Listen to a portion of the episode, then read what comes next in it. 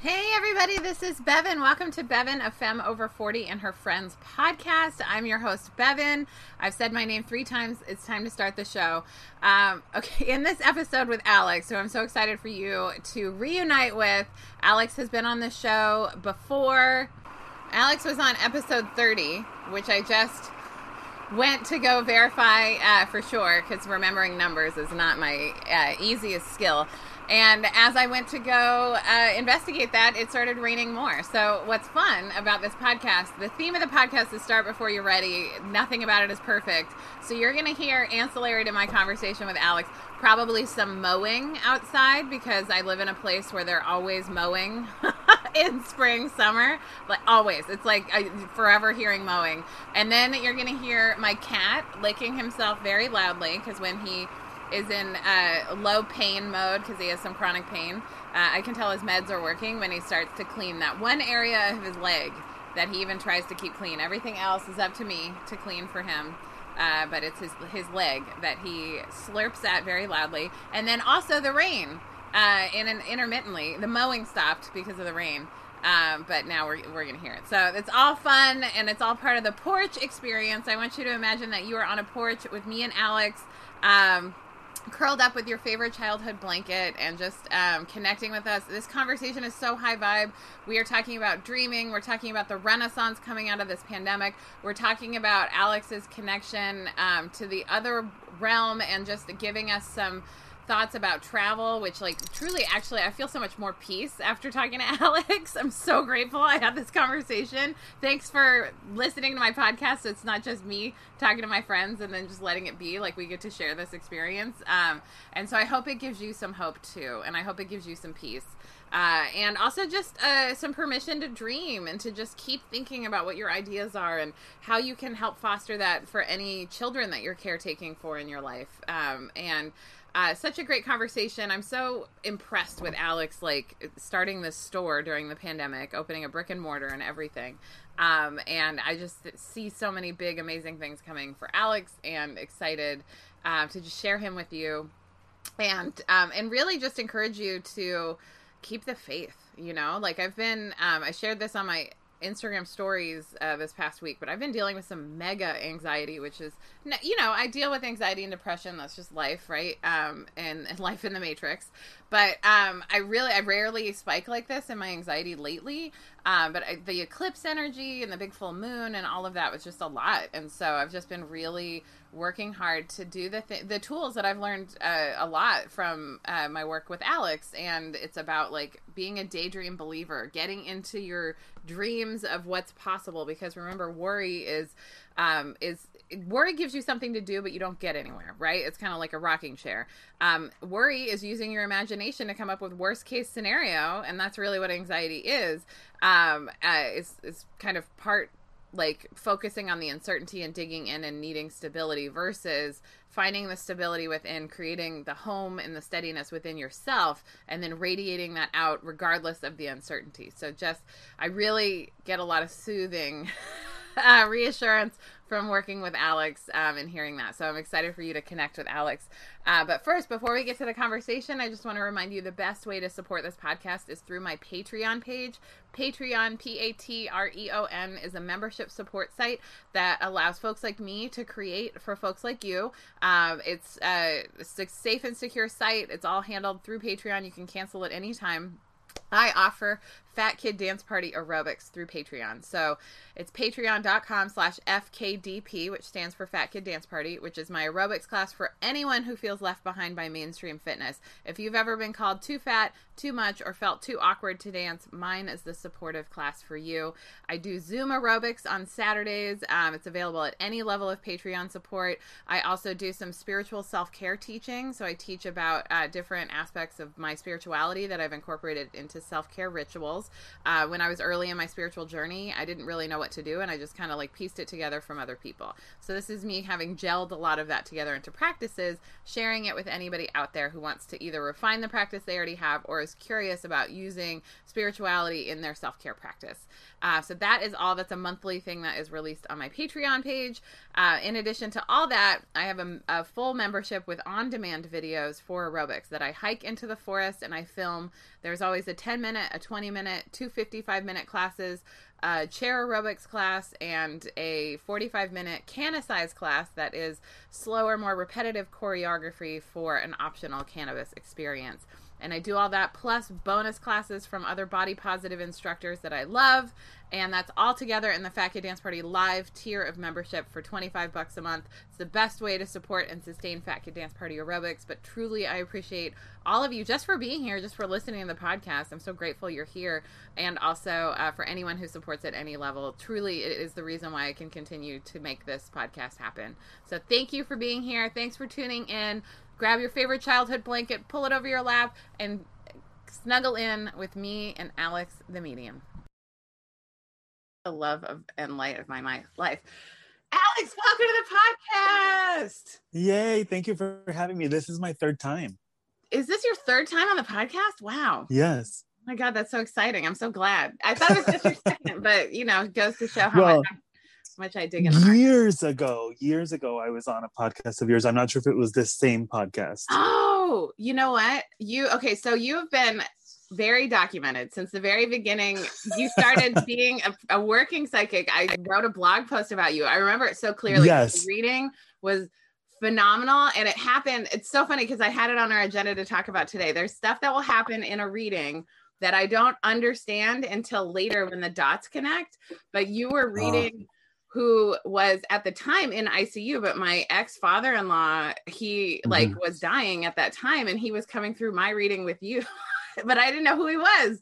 And then eventually connected those dots and realized who he was. It's hilarious. Um, That's awesome. And you've just, I mean, I'm a multi passionate artist and creator. And so I've had more than just my podcast or my YouTube. So I'm sure I've, yes. I've definitely interviewed you for many things over the years. Yes. Yes. And here we are. and here we are. And is this? It, has it been a year since last time? It has been just. It's been just over a year because I think I interviewed wow. you in April, first pandemic April, and now we're in second yes. pandemic May. yes. It's biblical now. Now that we've gone more than a year, it's biblical. Um, yeah. Oh my goodness. I'm excited to talk to you about everything. But first and foremost, I love you business in the front. So I would love for you to introduce yourself and just say uh, about your readings um, yes. but also about H Gray's Supply because the story of H Gray's Supply, I think, is like one of those big pandemic moments of pivot and joy. Yay. Okay. Well, I'm Alex, and um, online I go by Alex the Medium. Uh, and so I am a medium, but I speak primarily to one guide whose name is Kazoo uh, who I met when I was four and named him that. And therefore, here we are, Alex and Kazoo. I kind of want to change our name to Alex and Kazoo because if you know us, it's we're more Alex and Kazoo than we are Alex the Medium. Do you know? Yeah. Um, I mean, it so, all Alex the Medium makes sense to people who don't know you. Alex and Kazoo makes sense yes. to people who know you. So it's a toss up, really. Yes yes so so that's what i do i do readings i do group readings um and in addition to that i just with my partner opened up a small brick and mortar store in central new york called h gray supply co. Okay what do you sell at h gray supply co? Well we kind of um it's kind of like a general store slash outfitters a modern day general store slash outfitters is what I like to call it.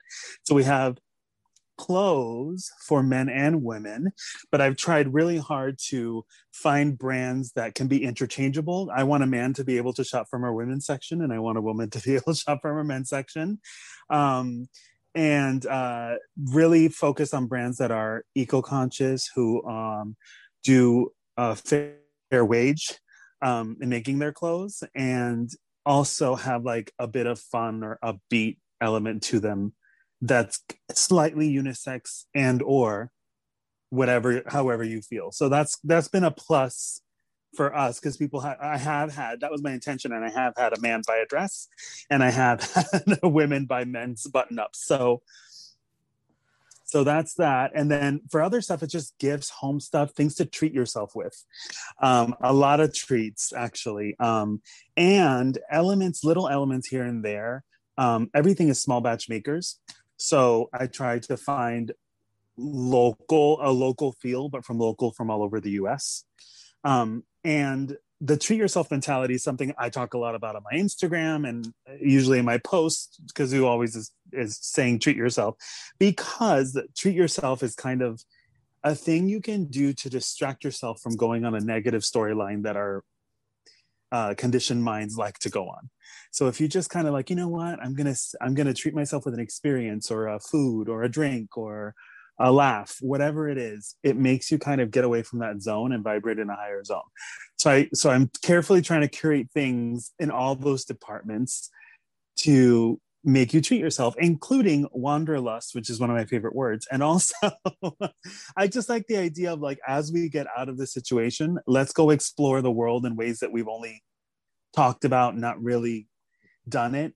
So, I, so I have a lot of little things that kind of inspire travel, uh, and um, road trips and stuff like that. Uh, it's all so cute. Everything I've seen on Instagram, you do some great IG live tours. Um, the Instagram is H Gray Supply Co. Right? Yes. Okay. You've got to follow it. Also follow Alex the Medium while you're on Instagram. And H Gray now has a website, which I just have to say, as someone who is, you know, worked retail, run small businesses, run small product based businesses, every and and run digital businesses with websites all of that is so much. So i just want to give you like a, a virtual trophy for like for opening a store soups to nuts and having your website running. I bought i was the first customer on the website. You were. You had i mean it was so funny that that very week i was like noticing I was running out of pages in my notebook I use for all the seminars and readings I do. And like, I was like, I need a new notebook. And then you did a live and you had a notebook. And I was like, and had insp- inspirational quotes. And it, was even spiral bound, which is my preference. Um, we're getting very nerdy. so it's like, oh my God, yes, I'm buying this. Uh, get it on your website. So anyway, there's so many treats and trinkets at H Gray Supply Co. And also just like the in-person that you offer being a queer couple in the middle kind of nowhere uh yeah. to be kind of an oasis for i honestly like queer kids and queer people to be able to come and get the kind of acceptance and nurturing environment of someone who maybe wants to explore something different from mainstream stuff like a young you know male identified at the time person trying on makeup right? Or a dress. Yes yes. Yeah and that's been and that's already happened. You know we had an incident recently where a mother walked in with her son who looked about eight, seven, eight, nine years old. And he wanted to go look at the makeup. And she let him. And then uh, Travis kind of went over there, my partner, and was like showing him, you know, do you want to, do you want some? And he's like, yeah, I want a lipstick. And mom's like, okay. So he tried, Travis kind of suggesting a clear gloss. He's like, why don't you try this? That way you get used to the feel of it. And then you'll see if you want different colors later on. And then he was happy. They bought it. They left. And then half an hour later, the mom messaged Travis and said, uh, "Thank you because my son burst into tears in the car because we didn't make fun of him." Ugh. So, I mean, I wish that weren't his situation, but I'm glad that he felt like, "Oh, great! I can't. Uh, it's not weird. These people think it's normal. In fact, celebrate it, and I can't wait to slap it all on my face. Yeah, it's so good. Yeah.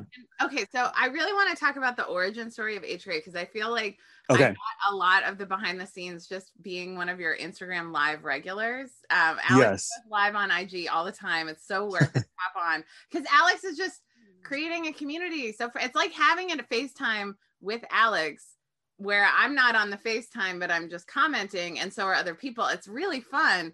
And you were talking yeah. about when you first because you went up to Cazenovia for the um for the pandemic to be yes. Travis's mom, right? Yes.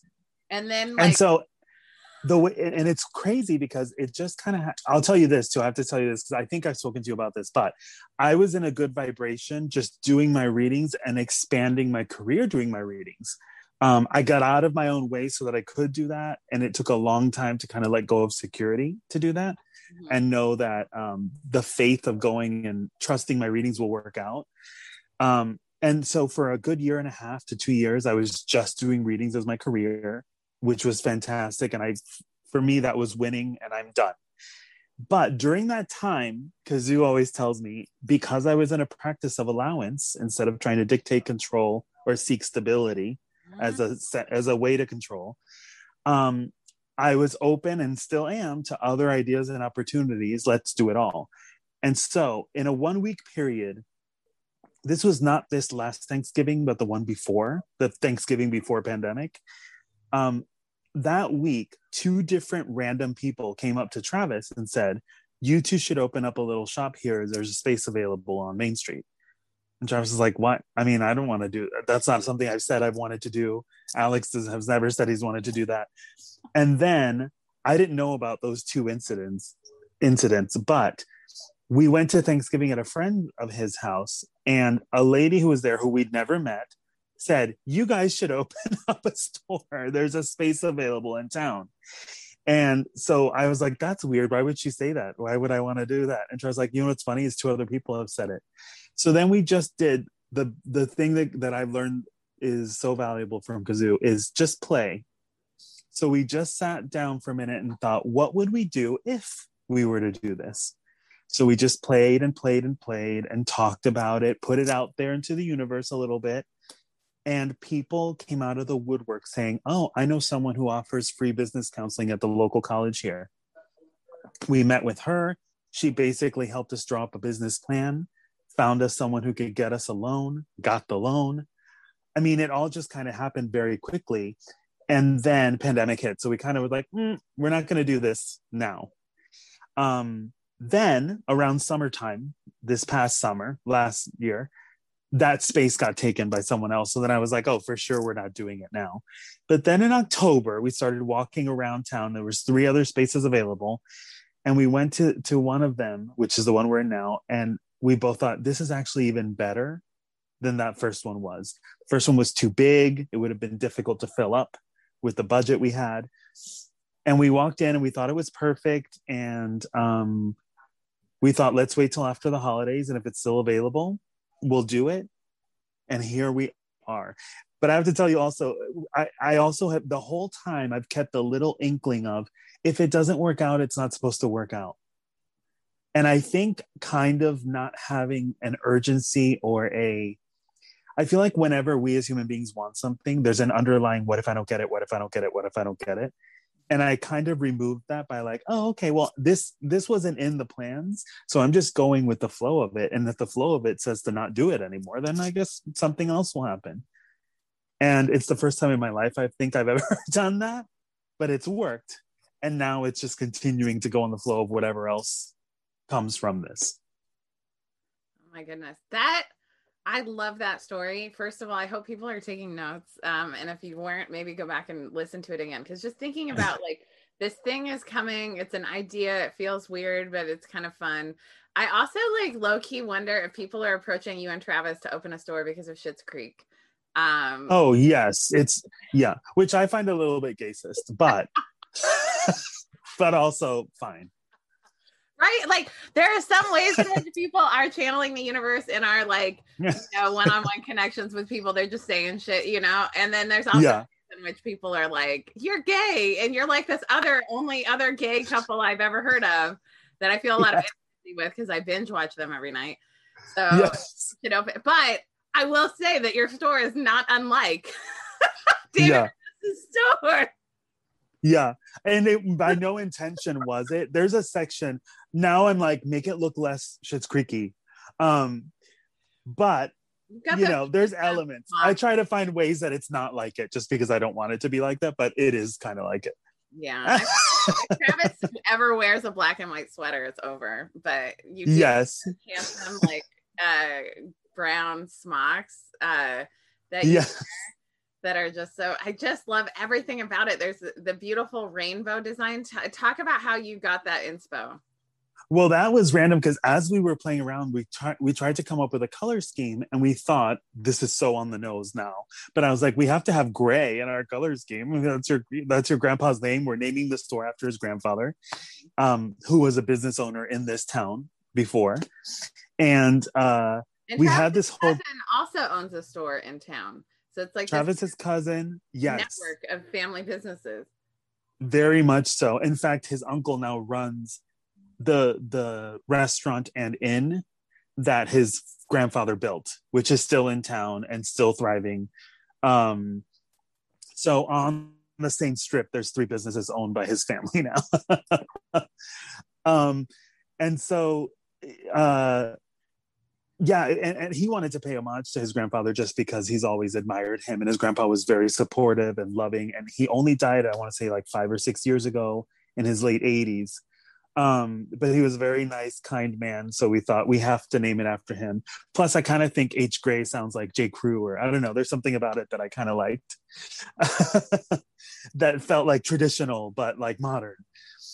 Um and so uh I, i'm just going on a rampage now. I don't know what we were talking about specifically. Oh, um, the rainbow wall. the rainbow the rainbow yes so we had a color scheme and then we're like okay we'll go with it. We have paint samples blah blah blah blah blah. And as we were looking for ways to decorate um, we wanted the store to kind of look like minimalist using some old pieces like we have some old trunks or crates on the wall but then also kind of more modern pieces. Um, everything started looking black white and gray and i thought we need a little bit of color and I feel like the colors we originally had were very muted and subdued. And then Travis just found this designer in the UK who designs wallpapers and murals that you can.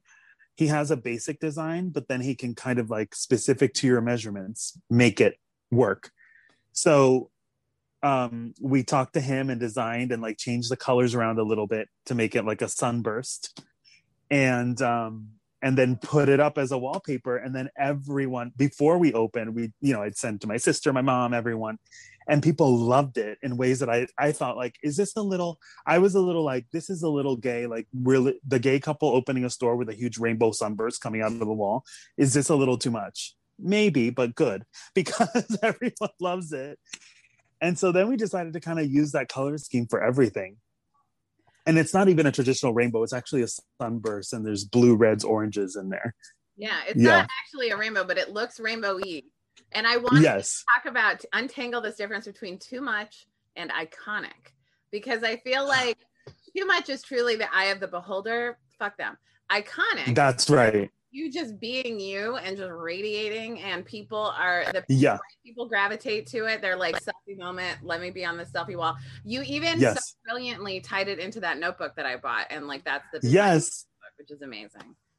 yeah and we're designing more notebooks like travis designed that notebook actually and he's even designed our own line of greeting cards based on colors off of that wall as well um so we're trying to do some stuff that we can to start that we make ourselves Mhm. um and i don't know where that heads we're just kind of playing around with. Like let's make our own cards. Why not? Why not? um we there- have witty things to say. Yeah i mean also like i just i have to ask what's the time commitment? Because i feel like all running a store takes time. Uh curating a website takes time and also so does like designing your own products and your own cards. Like is travis sleeping? Are you sleeping? Like how are you doing this? Only, we sleep and then the rest of the time it's everything else. Yeah. so it's almost like this we're both kind of running the store. I'm kind of running the ins and outs of the brick and mortar. He's running the ins and outs of the website. Uh, and then on top of that we're kind of designing he's spending time designing cards stuff like that and i'm working on my readings the any other time i have. Um so but i'll tell you i we haven't had a day off in now nine weeks and i don't feel tired. Um i get up every day and i've got stuff to do that i love. I have two jobs that i own both of and love both of. So that's great. And right now i'm only getting paid by one of them but i don't care. I'm fine yeah. I'm making i'm growing a baby. So it needs it needs its attention. It's totally true. People don't think about like there's like an employee mindset where you're like do a trick get a treat you like show up you get paid for your time. And then when you run your own thing that's a long game. So like you're growing a baby yeah. right? Like i think once i started really seeing fat kid dance party as like my child and like okay yes child for this long how am i responsible for this child what needs to happen every week what needs to happen like it's different than a brick and mortar which is more straightforward but like you know, yes. just trying to figure out what does this require of me and then how can I do this sustainably? Because for me, I do, I realized I need days off. Like I don't need them every week. And I kind of, I prefer to work a little every day versus a lot a few days. And, yeah. um, and by a little, I'm still, I still, I don't clock my hours, but I'm sure I work like 10, 12 hour days a lot of days. But I do things that I love that are meaningful to me to put in the world. And yes. and it's about building a thing that could at any moment pop off and make a lot of money. Cause like you've got this website, you can go viral, right? Like I think people really vibe when you're in the art of allowing and you're in that like the flow and law of attraction, you're bringing the right people and it's coming to fruition. And it's so funny. I just remember years ago, you like told me you're like, I got a hit that I needed to work this retail job. Um, and like, and then I realized now, oh, all that retail that you didn't really need to do was because you were like learning how to yeah. run a retail business, like on the ground. Yeah. Yeah. Yeah. And even like, you know, I can think of the first mom and pop retail I ever worked was in 2001 in Los Angeles. And it was this little store called Illiterature on La Brea. And she it was this woman sonia who was indian and i loved her. She was so sweet. And she owned a store called Illiterature where she it was kind of like a bookstore but only books that were like obscure or weird or not like on the top sellers of barnes and noble but they were so great and lots of coffee table books and then she had lots of little gifts and candles and stuff like that and brought in her culture as well plus a pride element just because she was such a supporter and an ally. So she, when I started this venture, I thought about her a lot because I thought she made a place for every that everyone is welcome, while infusing it with a little bit of her. Um, and and Indian, she had a lot of things that were made in India or had kind of an Indian aesthetic to it, but that weren't the traditional thing you'd see. And i thought like how carefully curated her kind of making something she grew up with that was like oh mom do i have to take that to school? She'd always talk about her mom making her weird lunches that the kids thought were weird. But like take embracing that and then making it cool for everyone to want to be a part of. And so i thought about her a lot when i first started this i thought i needed everyone is welcome. And how to infuse not only our lgbtness but also my spirituality? Um and so that i'm still kind of working on. I as you know i've spoken about this many times i'm not the most woo woo person in the world. So for me i think i, I want to incorporate elements of um spirituality that are more inspirational versus um ritual and so one thing i'm going to be working on with a friend of mine who's an artist is a um a uh, calendar, a um, what do they call those books? Planner. planner. Oh yeah. Yeah. So I want to do like an Alex and Kazoo planner, uh, probably an 18 month one. And then I'll just throw in there all the things that I do on my lives or on my Instagram of like, you know, what's the be- what's been the best part of your day today? Or what's the way you're going to plan on treating yourself tonight? Or um, if I just dropped into your account $50,000, what's the first place you're going to buy, buy a plane ticket to? And now research it and write it all down here. I want to throw in activities to get people to play. Yeah. Uh, on a, in a way that they can't plan it. So you just turn the page and now it's October 12th and you have to play today, whether you planned on it or not. Um, just to kind of make people get more, get them out of their heads. I know I'm a victim of thinking that going down a negative storyline spiral. And so if I distract myself with something that feels good, I'm not giving my energy to that crap. And instead, I'm giving energy to the universe saying, oh, look, Alex is ready. He's playing. He's ready to receive. How about this? How about this idea he never thought of before that has now come to fruition? Oh my God. Yeah. So that's one thing I want to make. Ah, That's so exciting. And it's so like, it is, there's something about um, God's timing that I've really been um, working around, uh, like understanding, you know what I mean? Because like, it's not, if it's, if I'm in this flow, right? And if I'm like living this God centered life where I'm, you know, doing what does God need Bevan to do rather than what does Bevan want to do or Bevan thinks she should do mm-hmm. for egoic reasons of like, you know, maybe getting a lot mm-hmm. for status, which is my favorite yes. acronym for status is still too arrogant to understand success. Um, uh-huh. And being a lawyer made me physically and mentally ill. We've talked about this. Um, yes. But like thinking about instead, like, okay, well, I'm doing this that's on my heart and I'm, uh, you know, putting one foot in front of the other and going in faith, but still like in a very planning uh, stage. It's like patience mm-hmm. is an energized belief that good things are coming your way. And, you know, when you think about like a pregnant mom, at least we know gestation is only nine months, but gestation of mm-hmm. ideas, gestation of, of destiny, that can take an elephant's gestation. Who knows, right? Like, yes, yes. And so, like the planning and like playing in the plan, like I have three workout videos planned. You know what I mean? Like this is what I've been doing in my pandemic. I like walk in the forest. I plan trips. I mean, a lot because of your influence. Like I'm planning trips. I'm planning like workout video shoots. I'm planning like you know where I want to fly. Like I'm mm-hmm. picturing myself getting into my private plane. Like I yeah. think about this stuff all the time because it's a really helpful way to not constantly be dwelling in the negative. And a big realization yes. I just had that you just touched on is that every negative thought, you don't have to keep thinking it. You can just no. thoughts and not, you don't have to think the thought. Just because it comes in doesn't mean it needs to get uh, digested, right? It's kind of like, that's oh, right. I don't need this. It's like throwing a fly out of your mouth instead of chewing up the fly, yeah. swallowing it. Yes. Yes.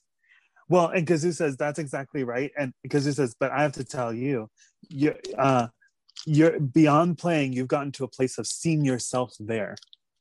So it's like you make the plan and then you see yourself there, which is almost like a second step. It's like a little tag along to, to the daydreaming part. It's feeling the feeling of being there versus only thinking about a thing you don't have and how you'd like to have it. Yeah. It's feel it's it's basking in the light of it now to familiar so the universe knows how familiar you are and ready to receive it. Uh, listen i dance onto my private plane every day multiple times. Good i just can't imagine having a private plane and not dancing that you don't have to fly commercial when you get on oh it yeah so i'm like here i am i'm ready i will be dancing every time you let me be on my private plane um, thank you, universe. yes. In PJs and barefoot. Yeah. However, yeah. I end up on that plane, hopefully in cute outfits most of the time. Uh, yeah. but, you know, if it's my plane, maybe I have my uh, my shoes and stuff on the plane ready to get ready. Um, yeah. Alex, tell me about your writing now that we're talking about play, because I feel like you've also been in a writing space, and that's really exciting to see you just putting up post it notes.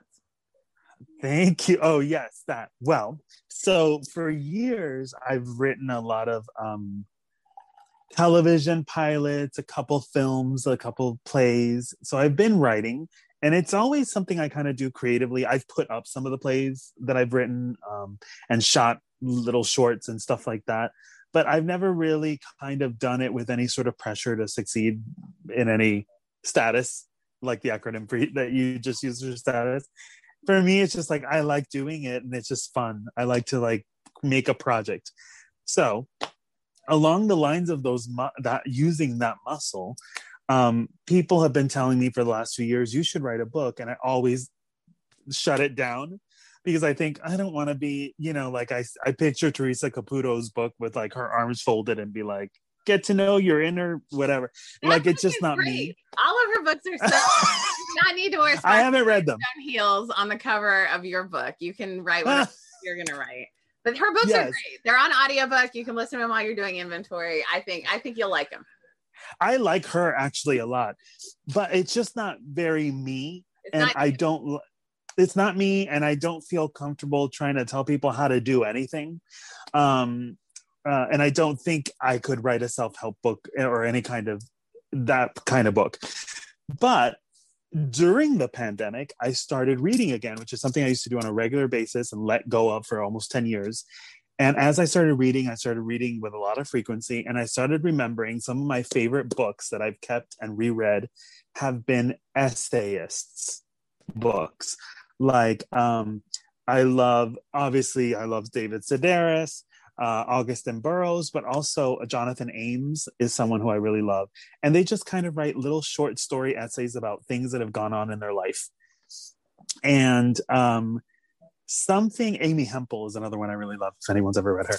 But um, I started thinking, you know, because I have a friend, um, and Margaret, who said to me, You should write a book. And if you do, you should write it the reluctant medium because for so many years i kind of got in my own way or felt uncomfortable or don't feel woo woo or i don't know it's just me and i talk to kazoo you know i always say that it's just me and i talk to kazoo um, and even when people ask me like are you kind of like the hollywood medium or or the lila medium and i always say i'm more like whoopi and ghost you know and like kazoo's patrick swayze you in danger girl yeah molly you're in danger girl so I'm basically Oda Mae Brown. Um, and that's more what it's like. So so I thought to myself, oh, you know, the reluctant medium, that's kind of I like that idea of that and how I got out of my own way. And so as I was reading the essays, I thought, oh, I could get on board with writing because it's kind of like episodic TV that I have been writing. Little nuggets of wisdom or nuggets of experience of my experiences through mediumship, through getting out of my own way to allow it to happen, what I've learned from giving people readings that I can apply to myself that I never asked him about. Um, and just little anecdotes about life and and my feelings on death and spirituality and all that kind of stuff, which has a lot of snark attached to my feelings of all those things. So I kind of thought about um, doing that, writing writing a little book of essays, and calling it um, "Fine, I Can See You: Tales from a Reluctant Medium." Fine. I love that. Um, and I also love that you just kind of like dove into just playing with it, even though like you're in the midst of opening a store because yeah. it's like where you're like looking for stability and security. You're like, oh, this idea, it's like a good idea versus a God idea. And when you have a God yes. idea, and even as other God ideas are being there, like you can't, I don't know, like I still, I actively am like planning a clothing line that I don't know when that's gonna go. A TV oh, good. Right? Like there's all sorts yeah. of things I'm like doing in this little head of mine that I don't know. Attach this to the yeah. Fun about the creative process is like um, allowing the di- the different projects at the different stages because like there's not as much um, creative charge when you're like in the soup and nuts of like accounting for your small business you know yes yeah but if yes. you can be in the like creativity and the openness to the other ideas and like and not need and this is something i've really had to learn and i'm still still working on this is like not getting attached to like when this thing is a thing. Me too. Right? Yeah.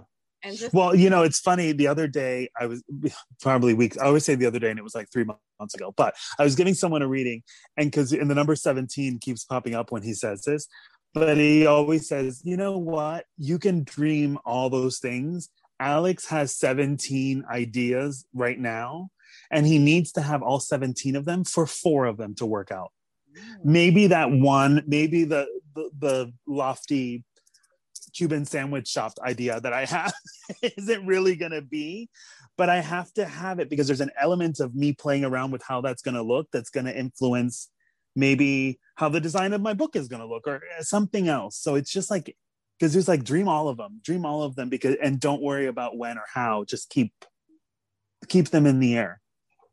Tales of a reluctant medium holding a Cuban sandwich. yes. what makes a perfect Cuban sandwich, Alex? Now that we're talking about this. well, traditionally, traditionally it is, and I have to say this because my mom would be like, "You have to tell them exactly how," because most people don't do it. So it's kind of like the Cuban version of the leftover turkey sandwich after Thanksgiving. So for the holidays, Cubans make a pernil, which is a big roast pork that's got lots of like bitter orange and garlic um, and cumin.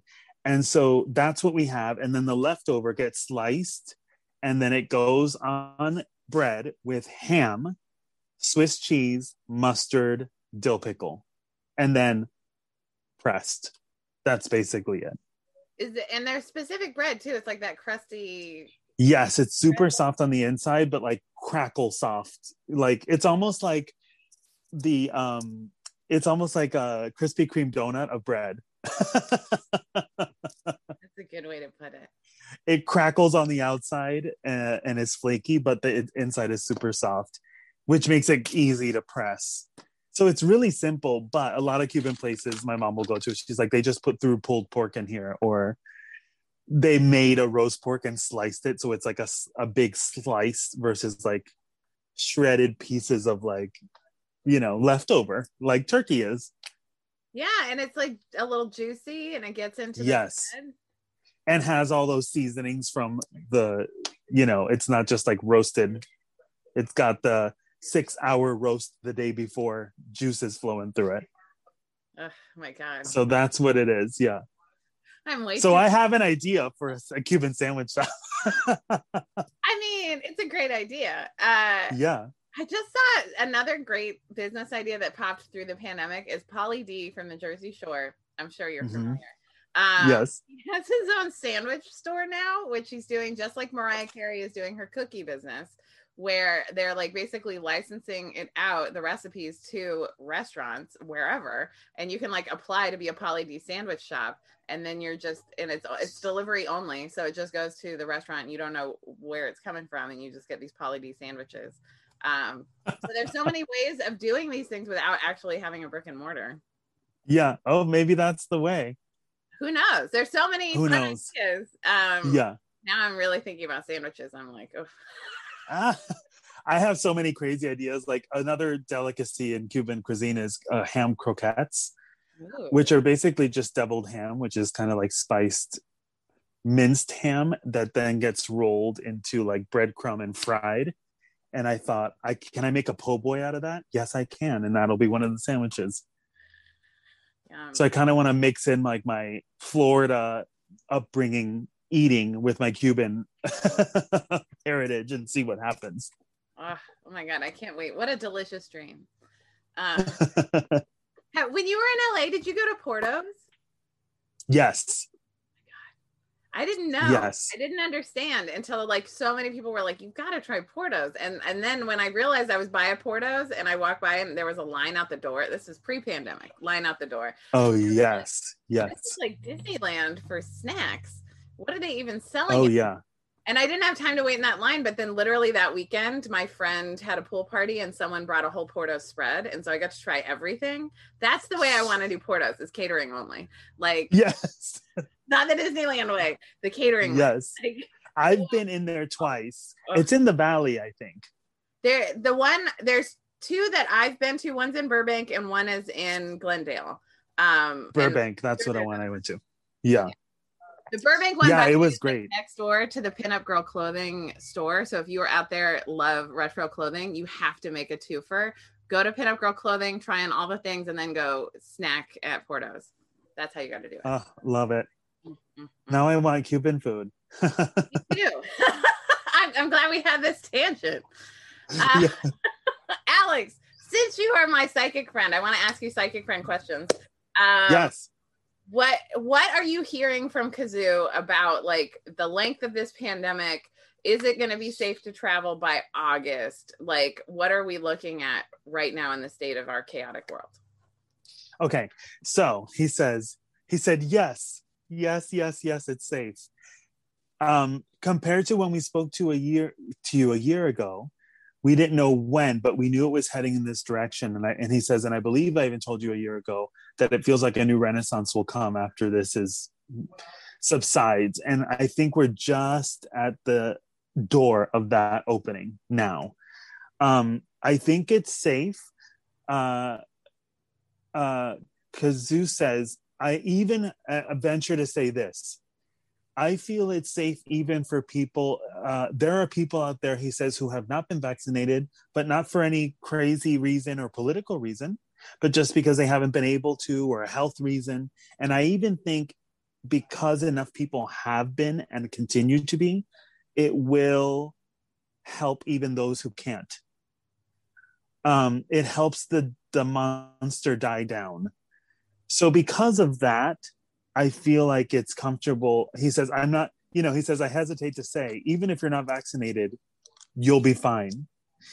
But I want to say, even if you're not vaccinated, I think you should slowly test how to go out there in a way that you feel comfortable. And I think it's also important for everyone to feel comfortable however they feel comfortable. Meaning, there are people who are vaccinated that um, still wear their mask when they go in places. Me too. Um, in fact, I wear mine in the store, even if I'm vaccinated, and even if they've been vaccinated, they don't. I, I, it's fine if they want to take it off, but I'm keeping mine on just because it feels comfortable. And and I think it's just a matter of comfort, and and also it's not even comfort. Uh, Kazoo says he wants me to say it's not that I feel um out of fear that I'm keeping it on. It just feels comfortable, and I want to spread the message of let's be safe together. Um, that feels comfortable to me. Um, that I'm aware of what's going on, and for you, I'm doing it for you. Uh, and so that's it's a personal choice. But he feels it's slowly subsiding, and there's all the horror stories we all hear, but that's also a lot of um, click culture and sensationalized drama with uh, marring the the actual factual news. Mm-hmm. So just he says from his perspective, it's getting better. People just need to start living their lives in whatever careful way they feel they can. So for you, he says, that means I think you're okay to travel with your mask on.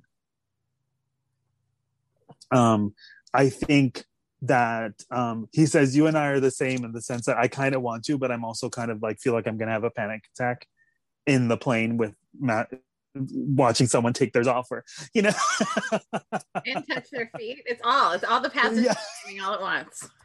Yes. And he said, but the truth is you just do you if you have to go if your soul is telling you that you need to go to a place, whether it's for your own enjoyment or expansion of perspective or to see someone that you love that you haven't seen the universe wants you to do those things. So know that you're taken care of and go do the thing. Don't not live because of a fear-based notion that something might go wrong. So that's what he feels about the pandemic at this point in terms of travel. Um, he says i feel at this point in this country it's become far less political than it had been when we spoke a year ago. Mm. Now I think people are using their common sense more and are aware in many ways that they weren't before. And I think that will continue to happen globally.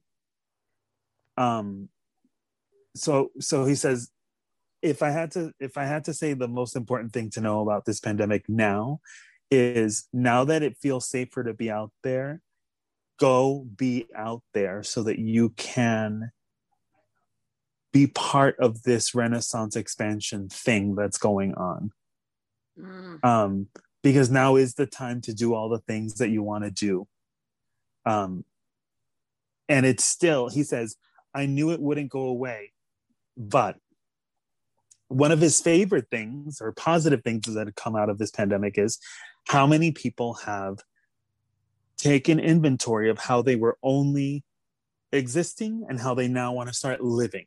Appreciation. Um uh and now that now now we're here. So i all you know i can think of a million places i want to travel. I'm like well i'll wait till travis is available or i'll wait till blah blah blah blah blah. And now because it's like just do it. You want to do it? Just go do it. Yeah this weekend. Why? Why do you have to plan it for nine months if you can just do it in a month? Go and experience because for you to go there anywhere anyone wants to go he especially he says i especially encourage travel because it's really important to get out of your sphere and go be in someone else's where you can just watch people behave and and experience a different energy than the one that you've become immune to He says it's just like when you put on when you have a favorite cologne and you don't even smell it anymore. Everyone else does. I need you to not wear it so you can put it back on and then smell it. I need you to go someplace else, try a different one, and then apply that information to what you're doing. So it's almost like um, it's it's perspective expansion, but it's also motivating for what all of us need to go where our souls are calling us in order to inspire what we're supposed to be doing next. Mm. So I think it's important to try and get out there, especially if you're being called to go somewhere.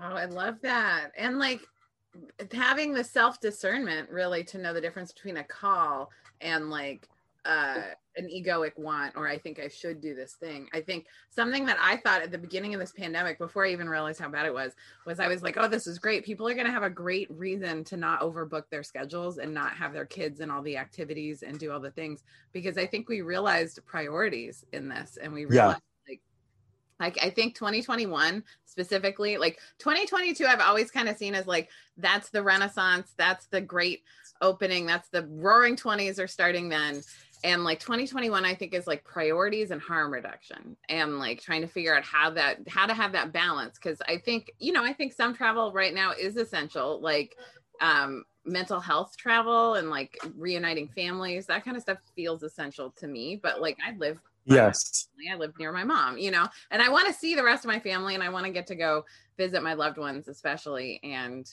it's just weighing all of these things has been a lot so it's actually very reassuring to hear all of this yeah. kazoo, um, or you via kazoo. Um, and yeah, that's so good. And he wants to say, he wants to say, and for you, it might be something work related that's like, here's this thing. Maybe I just go there and do the thing. Mm-hmm. And maybe now it feels okay. And I think you'll just know if it comes up or it's not, it's not a hard no anymore. Yeah.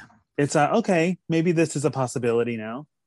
Yeah. It's feeling like I've I've been really struggling with the ethics of this time for the last few months. Um, as other people have like loosened their behaviors. Um, I mm-hmm. live in a retirement community and everyone got vaccinated really early and like mm-hmm. now they're running around like lesbian spring break and great. I'm happy for them. But like also this is an I, there's also an RV community element to this. And so there's people coming in for the summer from other places where I don't know. And so I've been masking up anyway um, yeah. even though everyone else is like hugging and basically making out and uh, they're not really making out but you know yeah. what i mean like it's just like one of those things where i'm like watching these people act in this way that i'm not ready to yet and it's okay yeah. like i just feel like a touring artist i don't want to be bringing the uh, mutant corona everywhere i go you know what i mean that's right yes yeah it's, it's reassuring um and yeah. also like i think there's an element to this where again priorities harm reduction where i'm like okay well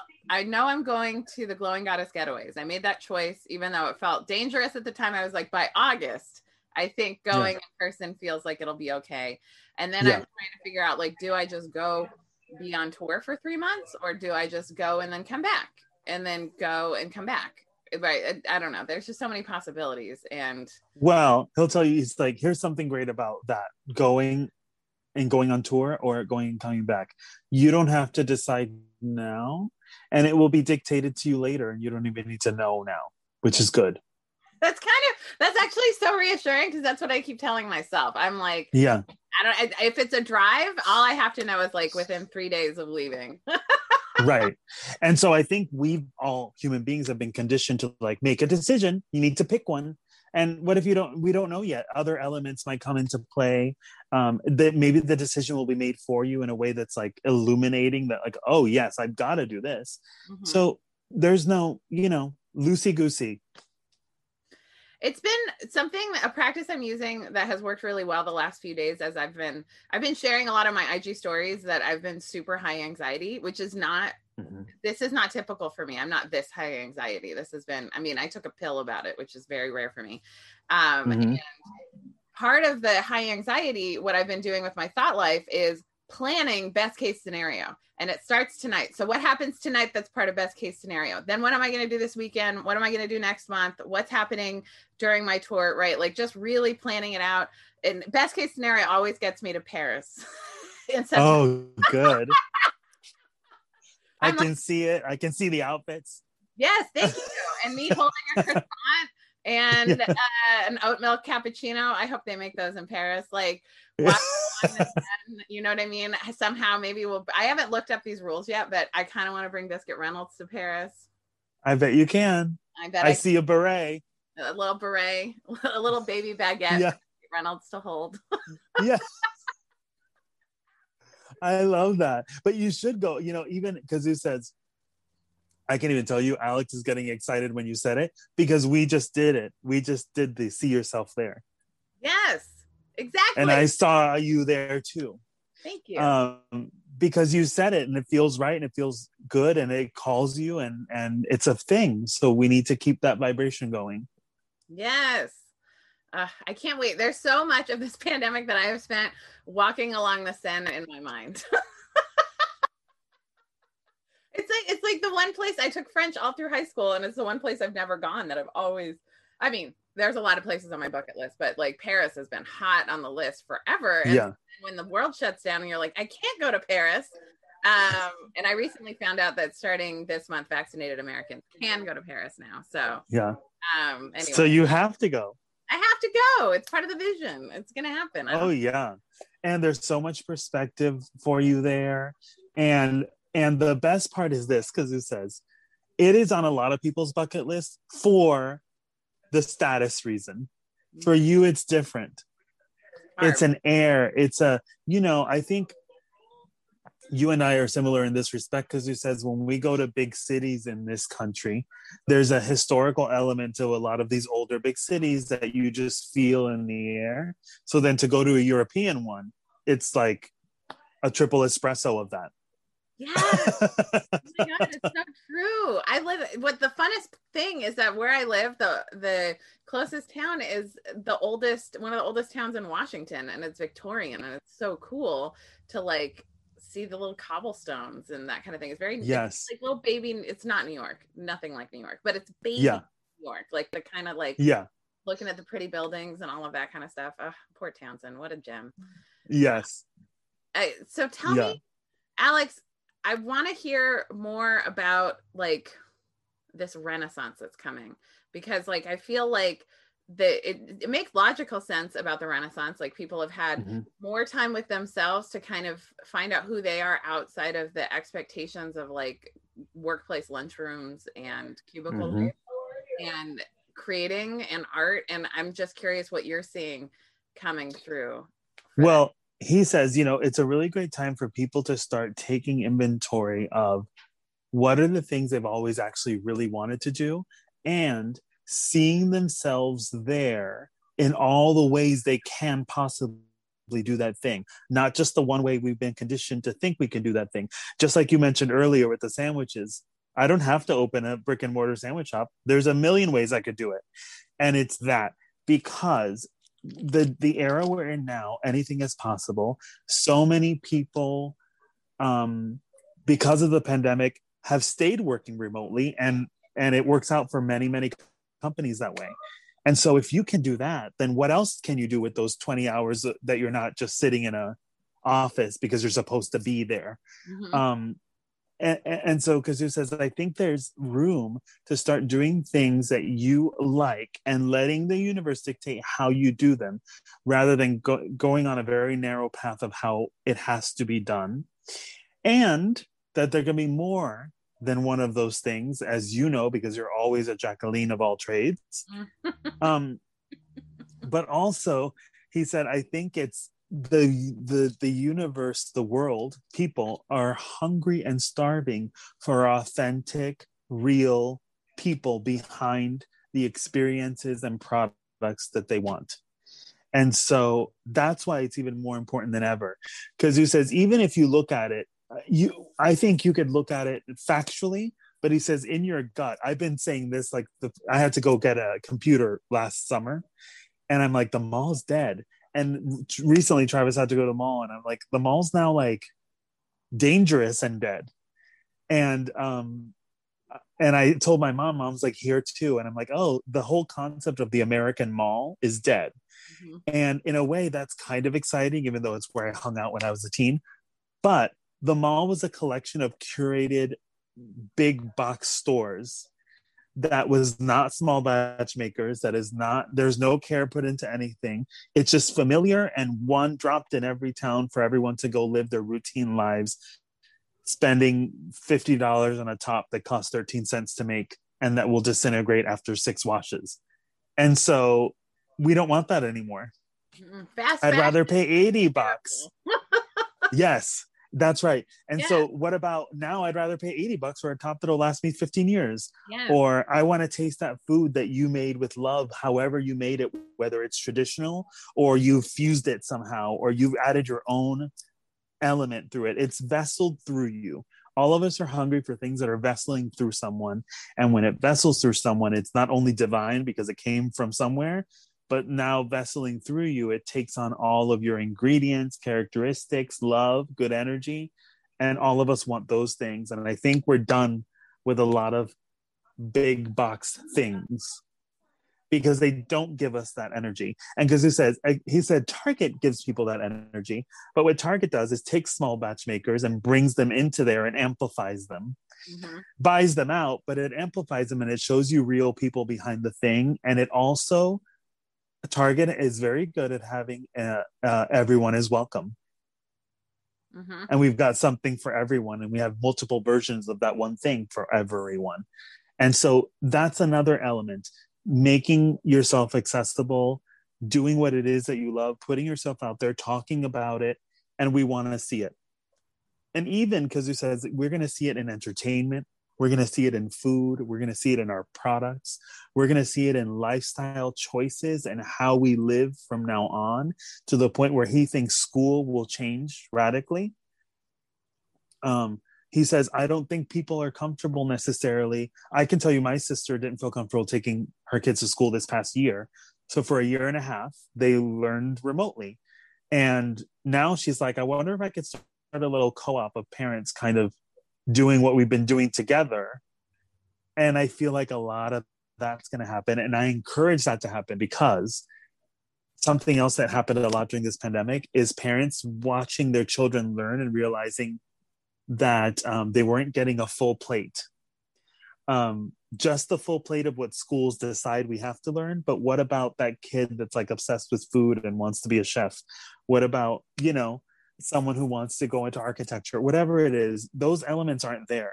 They're extracurricular and they're, and usually they're extracurricular in a simplified kid way Mhm. that's not really expansive and kids are more intelligent than we give them credit they can take on because he's been telling people my clients that have kids he says buy them the masterclass yearly trial and just let them watch because it doesn't matter if they're eight years old they will grasp what they can grasp and then they'll watch it again in three years and grasp more Yes. It's so good. I have to say my mom my mom shares no passwords with me except her masterclass password. And and it's so genius. I've learned so much just by I mean, I don't even always do the coursework, but David Sedaris has a good masterclass about like just being in Oh. the world and and observing people. It's really beautiful. And I think kids like there's a study I read that kids are 98% of kids are geniuses when they're 2 years old and only 2% are geniuses by the time they're 10 and i think it's the school system that kind of like gets them boring you know what i mean? Like it takes their Mhm. curiosity away it takes their intelligence. And the kids i know who are homeschooled and i want to point to um, billie eilish and jojo siwa specifically um, when you're homeschooled and your greatness is explored and you get to kind of explore what you can do and what's possible Mhm. that brings out so much and it really helps to illuminate like the individual path because i believe we're all here for a reason i say this probably in every episode and i definitely say it in every Fat Kid Dance Party class but like we're Mhm. here for a reason we're one in infinity and god wants to express itself through you like and that is Mhm. just you exploring your curiosities and playing and a kid's life is made up of being uncomfortable because they're constantly learning play because that's what their default is and that's how they kind of explore more and rest. Mhm. that's it, it's it's lather rinse repeat. And when we become when we get on that train track of go to school get good grades go to college get a job get a career and then lather and get into a ton of debt so you have to keep working Like- Mhm. lather rinse repeat. That's not being uncomfortable playing and resting. No and it's like you can learn so much from little kids like and how they they think best and i'm excited to hear that kazoo is predicting a difference in schooling patterns like i know there's plenty of Yeah. muggles who will stay muggly and be boring yes and miss them all and like the rest of us who are like consciously trying to uncouple from bezos and not buy from amazon Mhm. anymore i'm like almost there i have just like a few little things like i need to find a good electronics supplier um yeah but like it's just and and not i don't buy fast fashion. This beautiful frock i'm wearing is secondhand. Like i Mhm. I, I feel like secondhand really like washes away a lot of the sin but like i also prefer to buy like nice things that last a long time from makers from small curators like Mhm. yourself. Um uh, i'm so excited to hear that that's what you're you're sensing because i feel like the pandemic interrupted everyone and gave a lot of possibilities. Like it felt yes constricting i think in some ways but that was good because we needed to close off all of our distractions. So that we Mhm. could focus in on what we really want. And believe and have a little bit of that fear of like oh i could be done by this i could get, catch this thing and be on a ventilator. I mean who didn't picture themselves on a ventilator? And dead and i didn't even get to do a thing i wanted to do. I didn't picture myself on a ventilator or dead. I pictured myself vibrantly healthy good. Um eh, I, I don't think I picture myself, but I was, but I picture others, and that's worse. and you also are media talking people Yeah. through their anxieties and fears all through this time so you've gotten a real picture yes, of what people are. Yes. Eh, but i thought to myself when your when your mortality is threatened then you're like oh i need to do my things. What there's no there's no rush but there's no reason to wait either. Just do what you need to do whatever and if you and wanting to do something for the purpose of your gut is just inexplicably telling you you want this means following that because that is the path towards more expansion. It's not this other matrix that you were just talking about of I have to do this in order to do this, and then I do this, and then I have debt and I pay off the debt. That matrix doesn't work. It's a fear based thought pattern of I have to force myself to do something, and then I'll be rewarded after for for my suffering. And so that kid who's in school who doesn't care about math, doesn't get math, can't get the equation, is being judged because he can't get the grade that everyone's supposed to get on that thing that doesn't even interest him.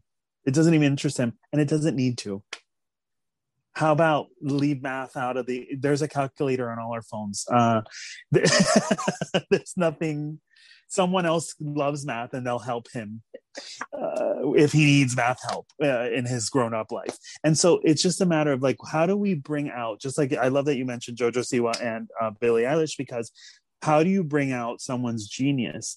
And the way you do that is by allowing them to have the room to play with the things that make them tick versus forcing on them something that doesn't make them tick and forcing that they have to be great at it or else they're a failure.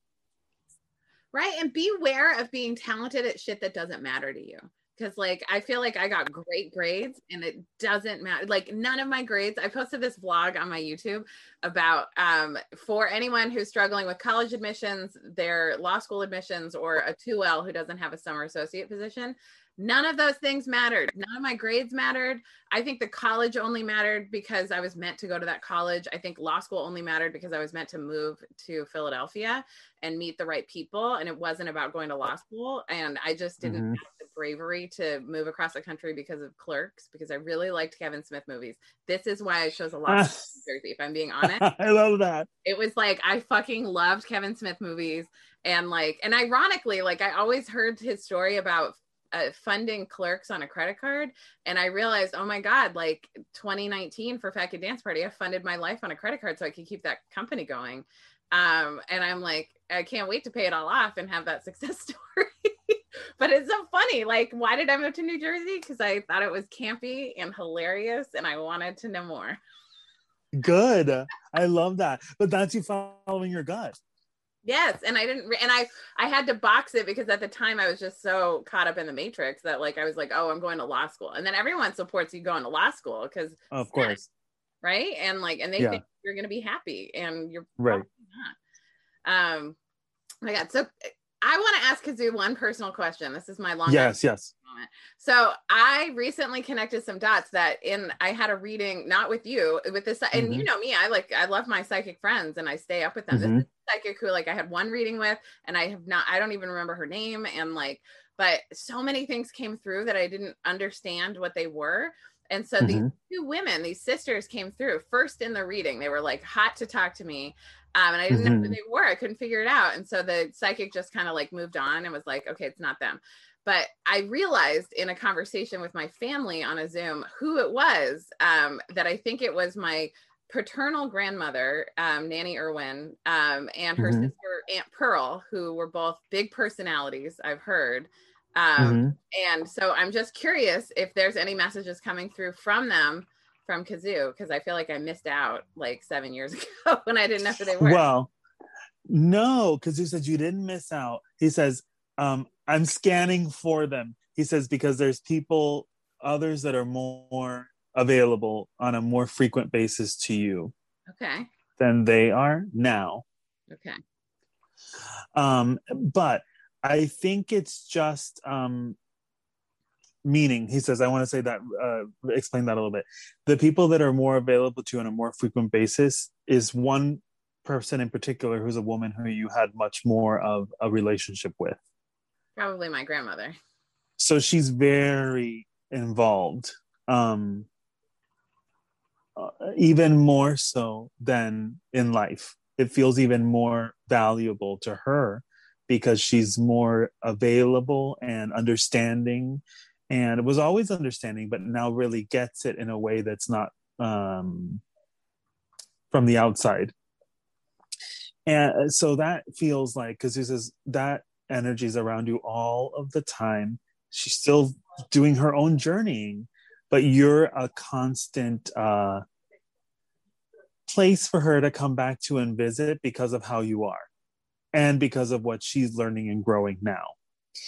Now, with these two others, because you says, I feel that you're correct in thinking that that's who they are, but I think they just, I, I don't know that there was an extreme relevance in them coming other than just being aware and available because you were available at the time.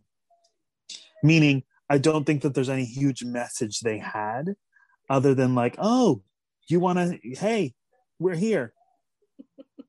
um, however, because it says, I think there's something about you kind of researching or knowing a little bit more about them that would be very intriguing to you and might even help solidify some ideas you have. Something about their lifestyle or the way they were or how they were perceived, even or how they didn't care how they were perceived or how they did care how they were perceived in a positive way? Something like that that feels valuable to you to bring home certain ideas or just kind of if anything it's just to give you a little sign of like you're right on. Yes right on. Um so he says there's something about you researching them a little bit if you can and even like seeing them um something about how they looked or how they dressed Mm-hmm. um that feels very uh important to bringing home certain ideas that you have um in many ways kazu says uh what were what were they to each other They were sisters. oh in many ways it feels like they were um not followers of the matrix No, they were not. I was by my very muggle family, they were described as eccentric and like flamboyant, which I was like, oh, tell me more. Tell me everything. Is this in the yeah like yes and um i find that you'll discover kazu says that it um i want you to he says i want you to research this and i feel like they would want you to research it because it's not about a connection with them in particular now it's more about what a lineage it's more about understanding you a little bit more and where how they were perceived, how you are perceived, how really uh, we're all always the same and growing. But there's something about the way they live that you'll find mirroring the way you live in many, if not every way. I love that. And. Kazu says, including sexuality, um, or uh, sexuality and or confined ideas of relationship or sexuality. Mhm. Um, and then also them following their um,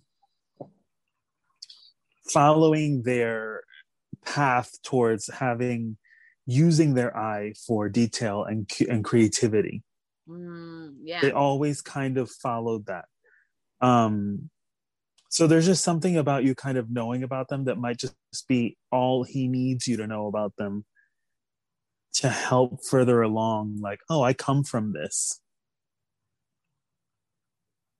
I love that. um i'm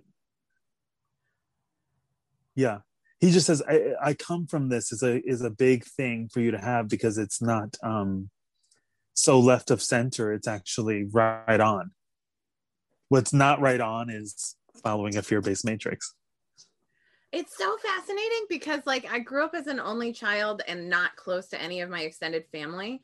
So I think of I see people who have like tight family networks. Like even you, you grew up with cousins, like kind of around, Yeah.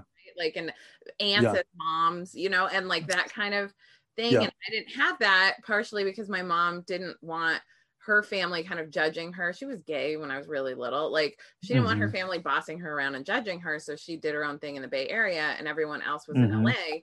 And it's interesting because when I was asking about these like these sisters um to my my aunt, um, not my mom, um, she said, Well, not that you asked, but whichever I forget which one um had a boyfriend who was married. I think it was Aunt Pearl. Um Yeah. and I was like, you mean she was polyamorous? Like, because I can read between the lines, and like, if you don't have like someone that you feel comfortable, if if you're like hiding the affair, there's like an element of shame, and if you're like yeah whatever he's married, that's like an element of people know that this is happening and it's all good, you know, and it's just like Yes. to me is normal because like those are my friends and that's my people, and so it just felt Yes. really fun to hear that information, and I have to filter it through my anti-judgment. It's right like it goes through the fear-based matrix judgment. That's how it's told. But then i i actually hear the story um right. in it. Yeah. It's so good. I love that and i love it because well i love it that it was told to you that way and that you filtered through to be like oh you mean they're normal oh you mean there was no shame she was living her life being happy following her gut Mm. and named pearl on top of it named pearl right and and and it was an immigrant from Canada. Like my whole family moved because Pearl had moved to um, Southern California. She was like, I think for a while married to a cameraman who like spent. It's funny because like you know we know uh, Los Feliz now is just like a neighborhood in LA, but it used to be like there's all these like single occupancy um places to live there because like the people who worked in the movie industry would just m- move there for a while do the you know consumptive movie production stuff and then go back to they were up in Camarillo, uh, which is by Santa Barbara. So anyway, it's just hilarious. And she was the reason why my whole family ended up moving from Canada. Um, because like once there's one person in in or near LA, the people who want to go come. So yeah well so pearl was a pioneer yes, she was very much a pioneer. And I also feel like a pioneer in many ways. Um especially yes I think like now in this like renaissance time to go back to like the overarching theme of this episode is like we are like in this time where so much ground is being broken. We've got like the cannabis industry which is just like wide Mhm. open. We're in the information age where anybody can put up a digital storefront and make their lives. Um I love the fact that I have now fully created a life that makes me a digital nomad. Um Mhm. part of my fear of touring is like, oh, I've gotten so rooted into my routines. Um, and so now I'm really working on making my routines portable and trusting myself that I know what's important for me in order to maintain my mental wellness because it's really what Mhm. they're about. Um, Mhm. so that I can go be a digital nomad and carry with me my sanity and my great attitude. hmm hmm That's good, but it's good for you to be aware of needing that balance so that you can maintain and do your thing and not bite off more than you can chew. yeah. Uh, absolutely. Um, Alex, I want to do a plug and just a thank you for all of your Zoom seminars. They have been incredible. I have enjoyed every one that I've been to. I can't wait for you to start doing them again. Um, Thank you. You're going to keep doing them, right? Yeah, in fact, I, I inspired by you. I've been thinking about I wonder if I can come up with I don't even know, I'm just talking this out loud right now. Some sort of subscription based Alex and Kazoo situation that has daily check ins, seminars, and this whole little tribe of people that comes onto my lives. If there's a place we can all do it, and you can check in with each other without me there. I don't know what that looks like or feels like, but it's something that's been, been on the back burner. If I can just recommend Patreon, I think Patreon has been such an easy place for me to plug and play what I do into their format. It's an easy membership based site. You can set your tiers, you can set your benefits, and then they have Discord access. So you can just connect Discord, which is a different app, but it works with Patreon. And then the Discord mm-hmm. is where people talk to each other and you can do like video things, you can do like chats. There's a lot to learn. I'm going to write that down. But it's um, so it's Patreon. and Patreon itself has like their blog is such a great resource. This is the first thing I suggest to anyone who's thinking about Patreon is go on their blog and just root around and read about how people monetize who they are on Patreon because it's really like uh, such an, incredible platform for digital creators like me. Like when I, you know, I have my own website for Fat Kid Dance Party. I could have built out my membership site, but then when it breaks, I'm responsible for it. I have to do all the build. Right I'm like, no, make it easy for me, Patreon. So, yeah. I mean, I just do it there and I'm working on developing the Discord community so people can meet each other from aerobics and I don't have to be there. And, yeah. Right, so, like, I think that would be great for you. Um, awesome. I, I have loved your Zoom classes because I, I always learn so much from you and you really help to ignite the most important part of me, which is the highest vibe spiritual connectedness. Um, and this has always been true, but especially in, in, in recent years i've been very disciplined about my spiritual alignment which like i feel like you teach me how to be disciplined with play which yeah. is really spectacular and wonderful. And so i'm excited for people to know you. I'm excited for people to play in their dreams. Uh, and alexthemedium.com to book a reading. Yep. alex the medium on instagram to just hang out and get to know you and know when all the yeah because there's, there's yes monthly specials. You want to you want to get in on the specials. um, and if I can save you a little, I mean, pay retail for Alex and Medium, worth it. But also you can get a yeah. But I always do promos. and then of course H Gray Supply Co. Is it h gray supply hgraysupplyco.com? Yes. Yes. And then H Gray Supply Co. on Instagram.